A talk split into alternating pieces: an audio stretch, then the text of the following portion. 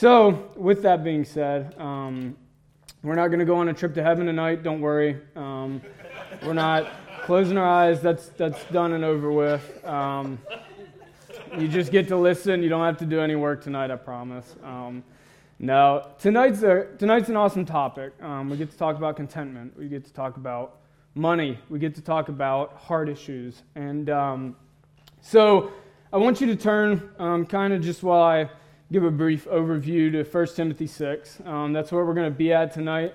and the topic I want to talk about, like I said, is it, it, deals with money.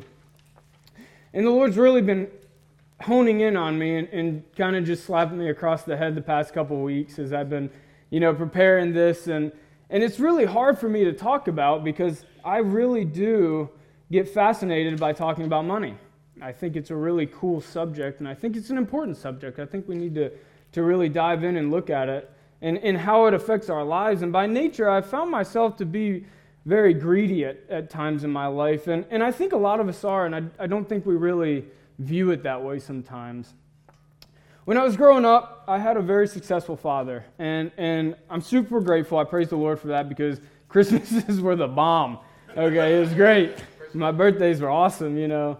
And, and so I learned, you know, as a young man to, to be physically successful in the world. And, and I learned to be a really hard worker. And, and at the same time, he really did a good job of teaching me spiritually how to be successful. The problem was I, I didn't really care about that. The only thing I cared about was at 15 years old, I was in a factory working every summer at 5.30 in the morning. And, and I, I paid for my very first car Paid $5,000 as a 16 year old, and I was extremely proud of that. And not really in a good sense. I worked every summer, and I built a lot of wealth for myself as a young man.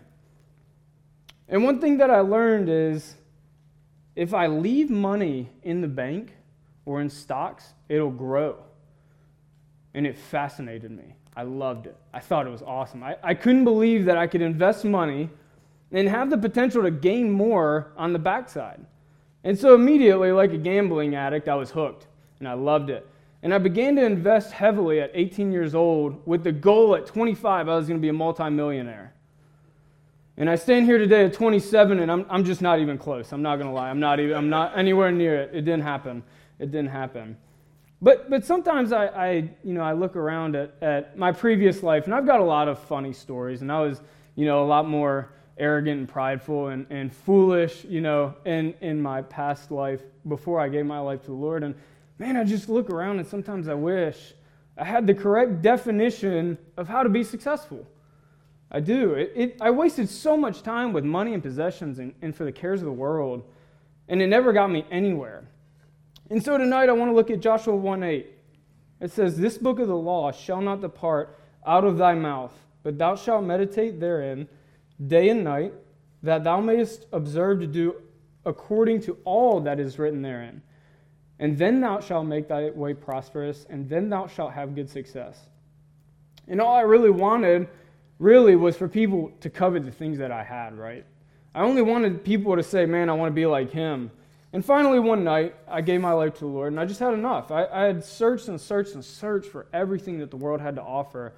And it started me down a path four years ago to learn to take seriously what Matthew 6 19 and 20 says. It says, Lay not up for yourselves treasures upon earth, where moth and dust do corrupt. I'm sorry, where moth and rust doth corrupt, and where thieves break in or through and steal. But lay up for yourselves treasures in heaven, where neither moth nor rust doth corrupt, where thieves do not break through nor steal. And I don't think, you know, I'm not saying investing's bad. I, I think it actually falls under the category of being a wise steward. We're told to leave an inheritance for our children's children, right? I think that's a good thing. But I'm not really here to talk about money tonight. What I'm here to talk about is a hard issue. I want to talk about our heart towards money. Again, I spent so much time and effort. And, you know, for things for people won't even care about 15 years from now, like the best phone. Who cares about a phone? Seriously. You know, think about it. Like, who remembers the first iPhone? Man, that was awesome. Nobody cares anymore, though, right? We've got like six cameras on our phone now. You know, so we need to learn to be content while exemplifying a Christ like behavior. Tonight, I want the theme of our passage to cover how we can gain contentment, invest in eternal riches, and in doing so, avoid temptation, lusts, and destruction. So look with me at 1 Timothy 6. We're going to be in uh, verses 6 through 10. It says, But godliness with contentment is great gain. For we brought nothing into this world, and it is certain we can carry nothing out. And having food and raiment, let us be therewith content. But they that will be rich fall into temptation and the snare, and into many foolish and hurtful lusts, which drown men in destruction and perdition. For the love of money is the root of all evil, which while some coveted after, they have erred from the faith and pierced themselves through with many sorrows. Let's go to the Lord in prayer and just ask Him to open up our hearts to this word tonight. Father, we love you, and we're grateful to be gathered in a place, Lord, where we, we know you're present. God, thank you for your word. Thank you for the wisdom and the understanding and the knowledge that it gives us. Lord, prepare our hearts to hear this, Lord. I, I do pray that this is your message. Just use me as a vessel, Lord. I pray that we can use this word and we can go out and, and win the nations for you, Lord. God, I do love you so much, and I ask all these things in your name. Amen. So I want to point out real quickly, I want to look a little bit to last week with Corey's points, right? So there's two different types of people that we saw in last week's passage. There are the people we are to avoid and the people that we are to serve, right? 1 Timothy 6, 3 through 5, if you just look a little bit up on your page. If any man teach otherwise and consent not to the wholesome words, even the words of our Lord Jesus Christ, and to the doctrine which is according to godliness, he is proud, knowing nothing, but doting about questions and strifes of words, whereof cometh envy, strife, railings, evil surmisings, perverse disputings of men of corrupt minds, and destitute of the truth, supposing gain is godliness, from such withdraw thyself. I found it interesting that the context of the people within the body, supposing gain is godliness, these aren't lost people that it's talking about. These are the people that are here. This is us. This is Christ's followers. And unfortunately, these people left their first love in search for success. Which leads me to my first point success through contentment. And you'll see a subcategory there uh, A being godliness and contentment. And we find that in verses 6 and 8. But godliness with contentment is great gain. And verse 8, in having food and raiment, let us be therewith content. So, typically, when discussing godliness, my knee jerk reaction is to look at the processes of spiritual maturity. It's a clear outline of growth in a person's life. And, and I think it's a good way to gauge where somebody is walking with the Lord. I think it's a good way to gauge their maturity. And like Romans 12, 1 says, I beseech you, therefore, brethren, by the mercies of God, that ye present your bodies a living sacrifice, holy, acceptable unto God, which is your reasonable service. If you're serving the Lord with all that you have, that's reasonable. That's a reasonable service. It's not above and beyond, it's just reasonable. But if you can't get over that one sin in your life and you're unwilling to accept the fact that you just have to stop sinning, then it's not reasonable anymore, nor acceptable. And you will never progress in your spiritual walk with the Lord. It's just that simple. So when we look at 2 Peter 1 6, this is where we find godliness in the, in the steps of maturity, right? It says, in knowledge, and to knowledge temperance, and to temperance patience, and to patience godliness. And you won't be able to exemplify Christ until you truly mortify your flesh. That's really what we find in patience is getting over that besetting sin in your life and just deciding to follow the Lord and be content with what he's given you in life. You have to be able to kill your desires and kill your wants. Now, in talking about success, there's really only one way to find success, and it's so basic it actually becomes hard sometimes. Most of you know where I'm going. I'm going back to Joshua 1:8. This is the only place we'll find in the Bible success.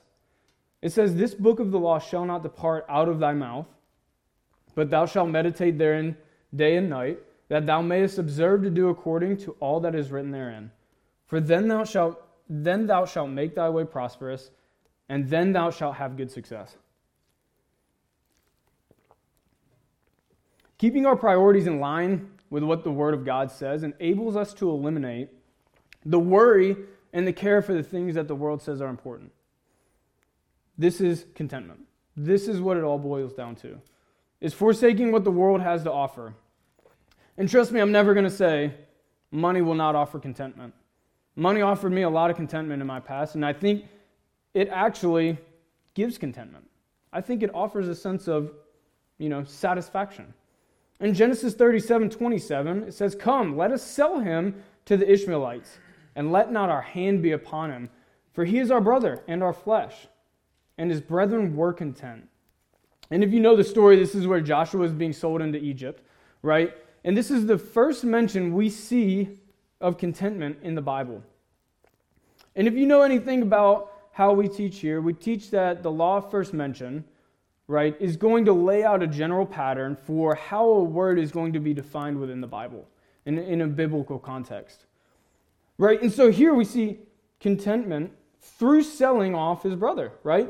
And, and really, it's the product of selling, it's the money that offers contentment, right? It's not really the action. Like, I could go out and sell my house, and it's like, this is great. I've got a bunch of money, but I have no house, right? So it's not the process of it, it's, it's the monetary gain from it, right? But it never stops there, right? Everything the world has to offer is always temporal, including money. But here we saw a substitute for death for money, which is really interesting. And, and like all of a sudden it was okay that they just sold their brother because they didn't kill him, you know?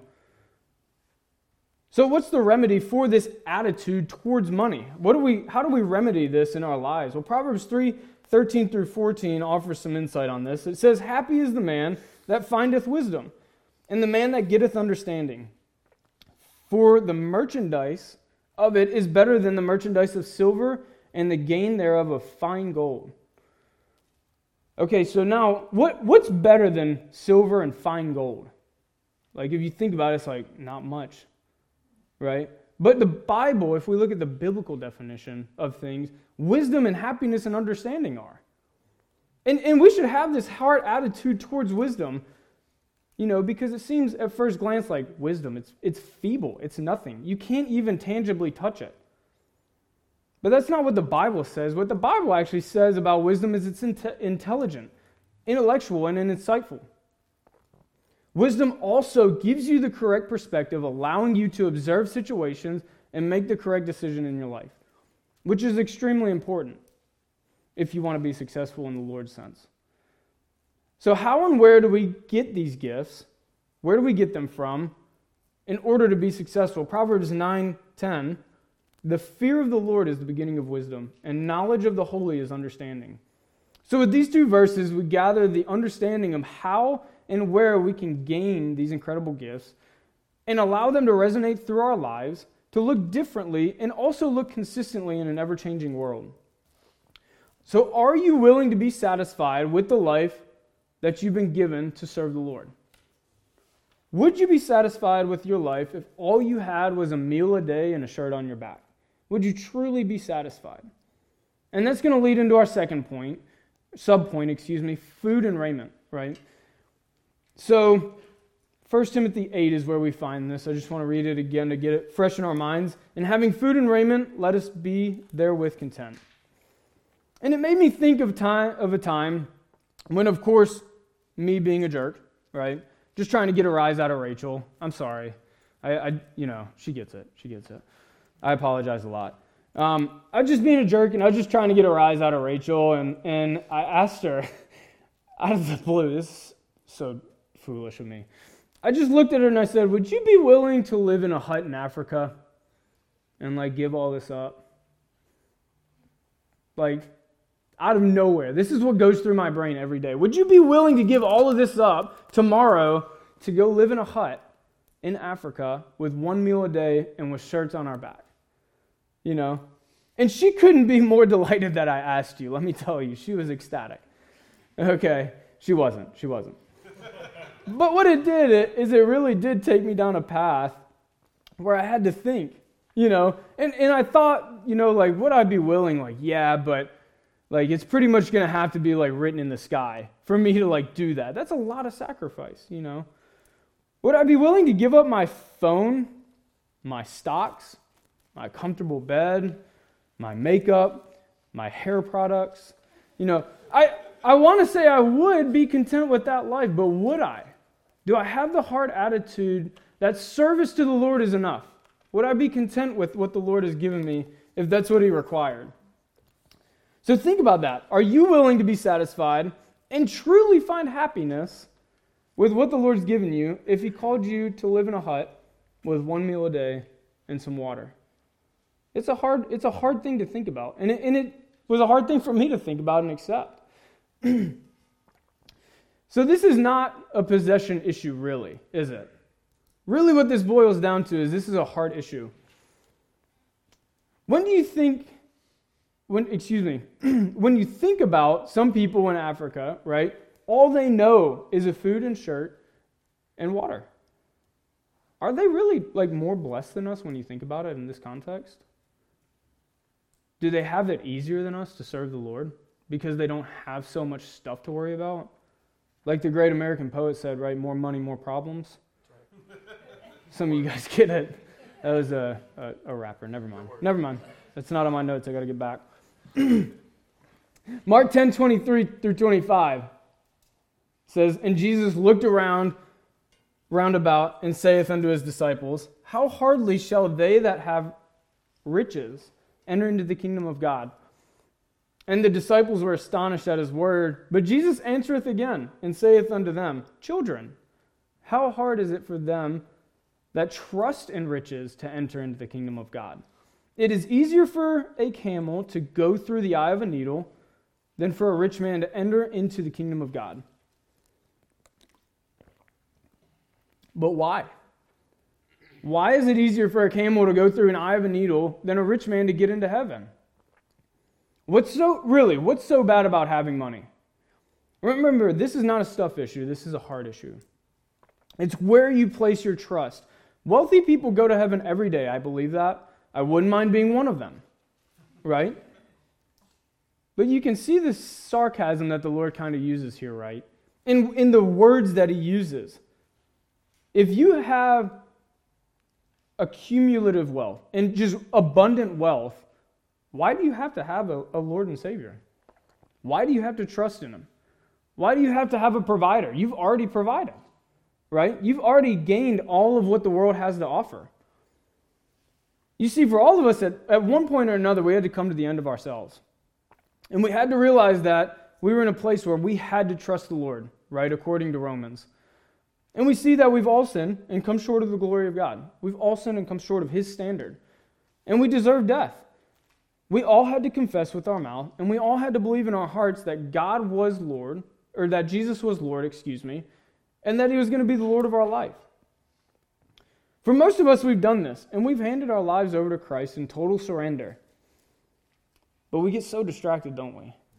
Man, we get so distracted. We see that all the world has to offer and all the things that we have to gain. And we do. There are a lot of things you can gain in this world. I'm not going to ever sugarcoat it and say the world has nothing to offer that's profitable. It does. Uh, money. Right? But we forget to actually realize that we're the most valuable possession to the Lord, right? Why wouldn't He take care of us? He reiterates this in Luke 12 24. Consider the ravens, for they neither sow nor reap, which neither have storehouses nor barns and God feedeth them, how much more are ye better than the fowls? Man, everything in life says save, save, save, or spend, spend, spend. Spend as much as you can, or save as much as you can, right? But we forget that the Lord tells us that He's going to take care of us, and He's always going to provide our needs. Not our wants, though, right? He's always going to provide our needs. He's always going to give us enough to bring Him more glory. And I think that's important, right? Let's remember that we need to have a heart that is directed towards the Lord and learn to be content with the things that He has given us. Let, let's not turn into the group that we saw last week that supposes gain is godliness. Which brings me to my second, excuse me, which brings me to my second point tonight suffering through covetousness. Covetousness should be your blank. And we see this in 1 Timothy 6 9 through 10. But they that will be rich fall into into temptation and a snare, and into many foolish and hurtful lusts, which drown men in destruction and perdition. For the love of money is the root of all evil, which while some coveted after, they have erred from the faith and pierced themselves through with many sorrows. So I've asked this question to a lot of people a couple of times, you know, throughout my life. It just, again, this is the way my brain works. I'm sorry. You know, but I'm always interested in how rich is rich? How much is rich? Right? You see in the passage it says, they that will be rich, right? And I don't think this means, you know, a quantity, right? I think we can agree that Paul is explaining to Timothy that they that will be rich is the people that have a focus on being rich, right? There are some hard consequences to the decisions that people make when they want to be rich. And when somebody says they want to be rich, really they just want. They just want, right? And they violate, without even realizing it, the 10th commandment that the Lord gives us in Exodus 20:17. Thou shalt not covet thy neighbor's house, Thou shalt not covet thy neighbor's wife, nor his manservant, nor his maidservant, nor his ox, nor his ass, nor anything that is thy neighbor's. And it's interesting, right, if you look at sin, it always wants more and more. And it always wants to take you farther and farther. But just like 1 Timothy 6 9 says, it's always starting with temptation. And it leads to choking your faith out with unhealthy desires, lusting, and leads to destruction and death. So let's break this down a little bit, right? Your first or your first sub point is going to be temptation and a snare. So I've told y'all before that I'm just very black and white when it comes to things, and typically I just call my shots as I see them. And more times than not, I usually get it wrong, and you know it ends up biting me in my my backside. But I, I do think I have this one right, right? And I thought that lusting originally was something that people did towards one another, right? I, I, want something that I don't have, right? But the definition of lusting is a longing desire, eagerness to possess or enjoy, as the lust of gain. Concupiscence, carnal appetites, unlawful desires or carnal pleasures, evil propensities, depraved affections, and desires. Lusting towards something really boils down towards an unhealthy desire to possess something that you don't already have. It's something that we can't obtain, it's something that somebody else has, it's something that the Lord says we can't have yet. Or it's something that the Lord just says, you can't have that. It's not good for you. I don't want you to have that. It's not going to make you successful in how I see success. And you know, really who we have to blame for this is just ourselves. James 1:14, but every man is tempted when he is drawn away from his own lust and enticed.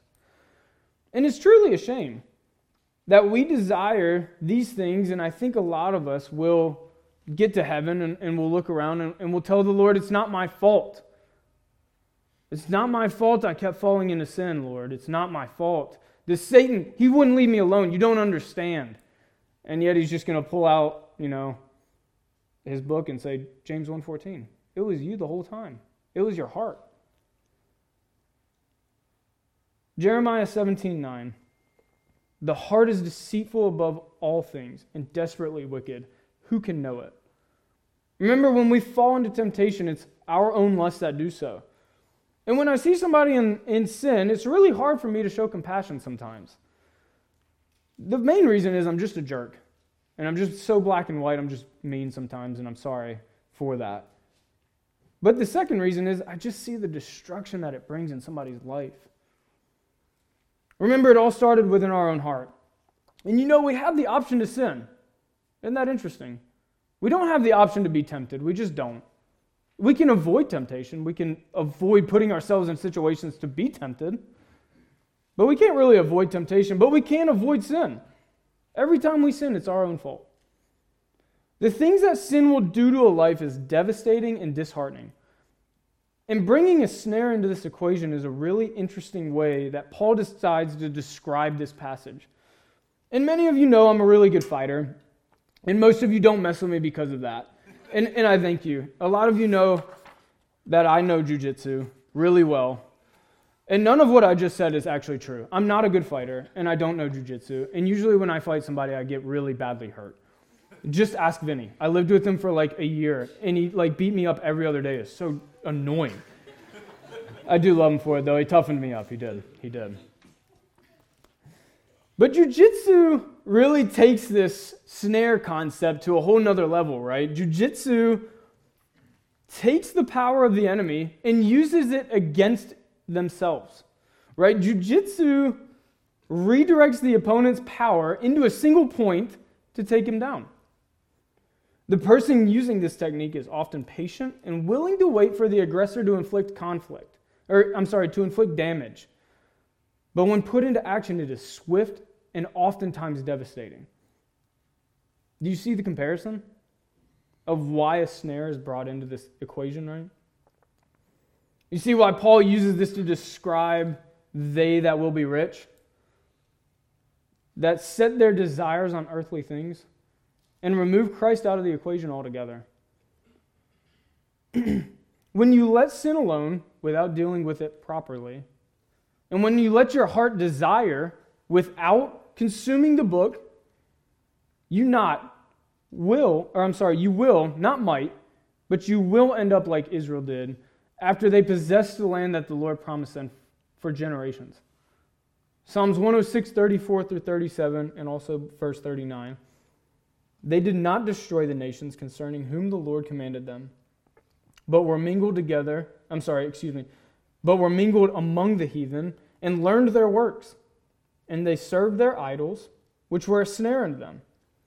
Yea, they sacrificed their sons and their daughters unto devils. 39. Thus were they defiled in their own works, and went a whoring in their own inventions. This is describing the nation of Israel, right? Like I said, after they conquered the land that the Lord had promised them for 40 plus years, and really for hundreds of years. Instead of mortifying the land of everything like the Lord had commanded, they began to figure out, you know, I can do it better than the Lord. We'll just make agreements, right? There's a lot more success to go around if there's a lot more people, right? And they walked away from the Lord that gave them everything to the point to where they were killing their own children. Think about that. They killed their own children. And it didn't happen like, you know, dad didn't walk in the house and he's like, hey, little Timmy, come here. We got to go to serve Balak real quick. And, you know, it didn't happen like that. Like this happened over generations. They learned to serve their idols, and it became a snare unto them. Temptation and sin that are left alone and not dealt with will always seem harmless and always seem unharmful until they choke you out. And this is like the ground we find in Mark 4, right? There's four types of soil that we see in most of the Gospels. And, and really, it's the soil is our heart, right? Mark 4 7, and some fell among thorns, and the thorns grew up and choked it out, and it yielded no fruit, right? And so in Mark 14, we kind of get the idea of like how the Lord is describing this picture, right? There's good soil, there's stony soil, there's hard soil, and, and there's thorny soil. Right? And he's talking about the thorny soil right here. And in Mark 4:14, the sower soweth the word. So the seed that we see falling among thorns is the word of God. Right? And you're like, yeah, it does, Zach. We get it. We plant plants all the time, right? Like we get how thorns work. They choke plants. I don't know if you know that. I, I actually did know that because I like plants. But in Mark 4, 18 through 19, we kind of get the, the rounding out of this picture, right?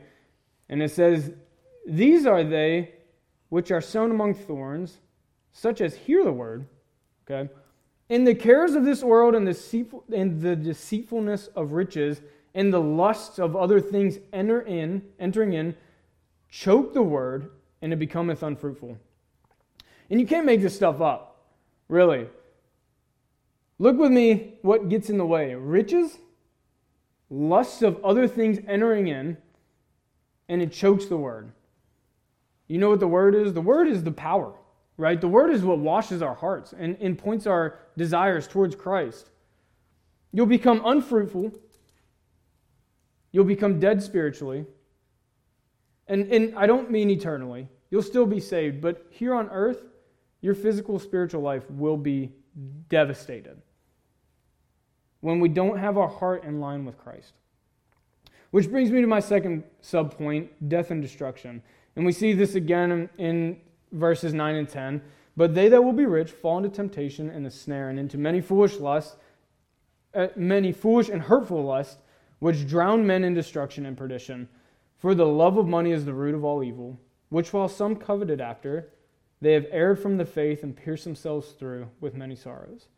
And it's interesting that Paul says the root of all evil can be traced back to loving money. I also notice that these people have erred from the faith, right? Like I said at the beginning. These are our people. They were once fruitful, like Mark alluded to, or had the potential to be fruitful, right? These people sat in here in the well in our church in First Baptist, right? And over time, they let their desires fade from the Lord and, and saw the cares of the world and, and decided that it was better to do evil than good.